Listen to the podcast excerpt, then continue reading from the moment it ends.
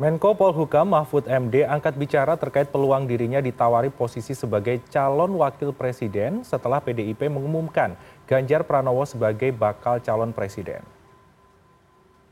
Ditemui di Surabaya pada Senin siang, Mahfud MD mengatakan partai politik saat ini masih saling lempar bola dan belum mengambil keputusan final.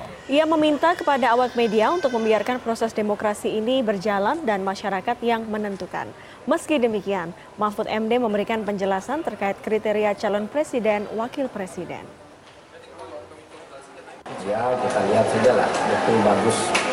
Gini seperti saya katakan, demokrasi kita ini sekarang maju.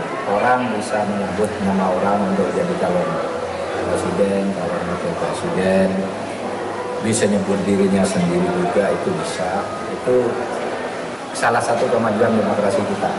Kalau menurut Pak Mahfud eh, kriteria capres dan cawapres seperti apa? Hah? Kalau menurut Pak Mahfud kriterianya cawapresnya harus seperti apa? Satu, warga negara Indonesia. Dua, bertakwa kepada Tuhan Yang Maha Esa.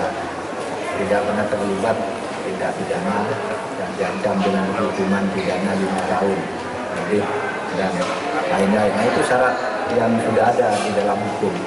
Tapi soal kualitas dan kapabilitas itu diserahkan kepada masing-masing anggota masyarakat dan tentu saja eh, parpol.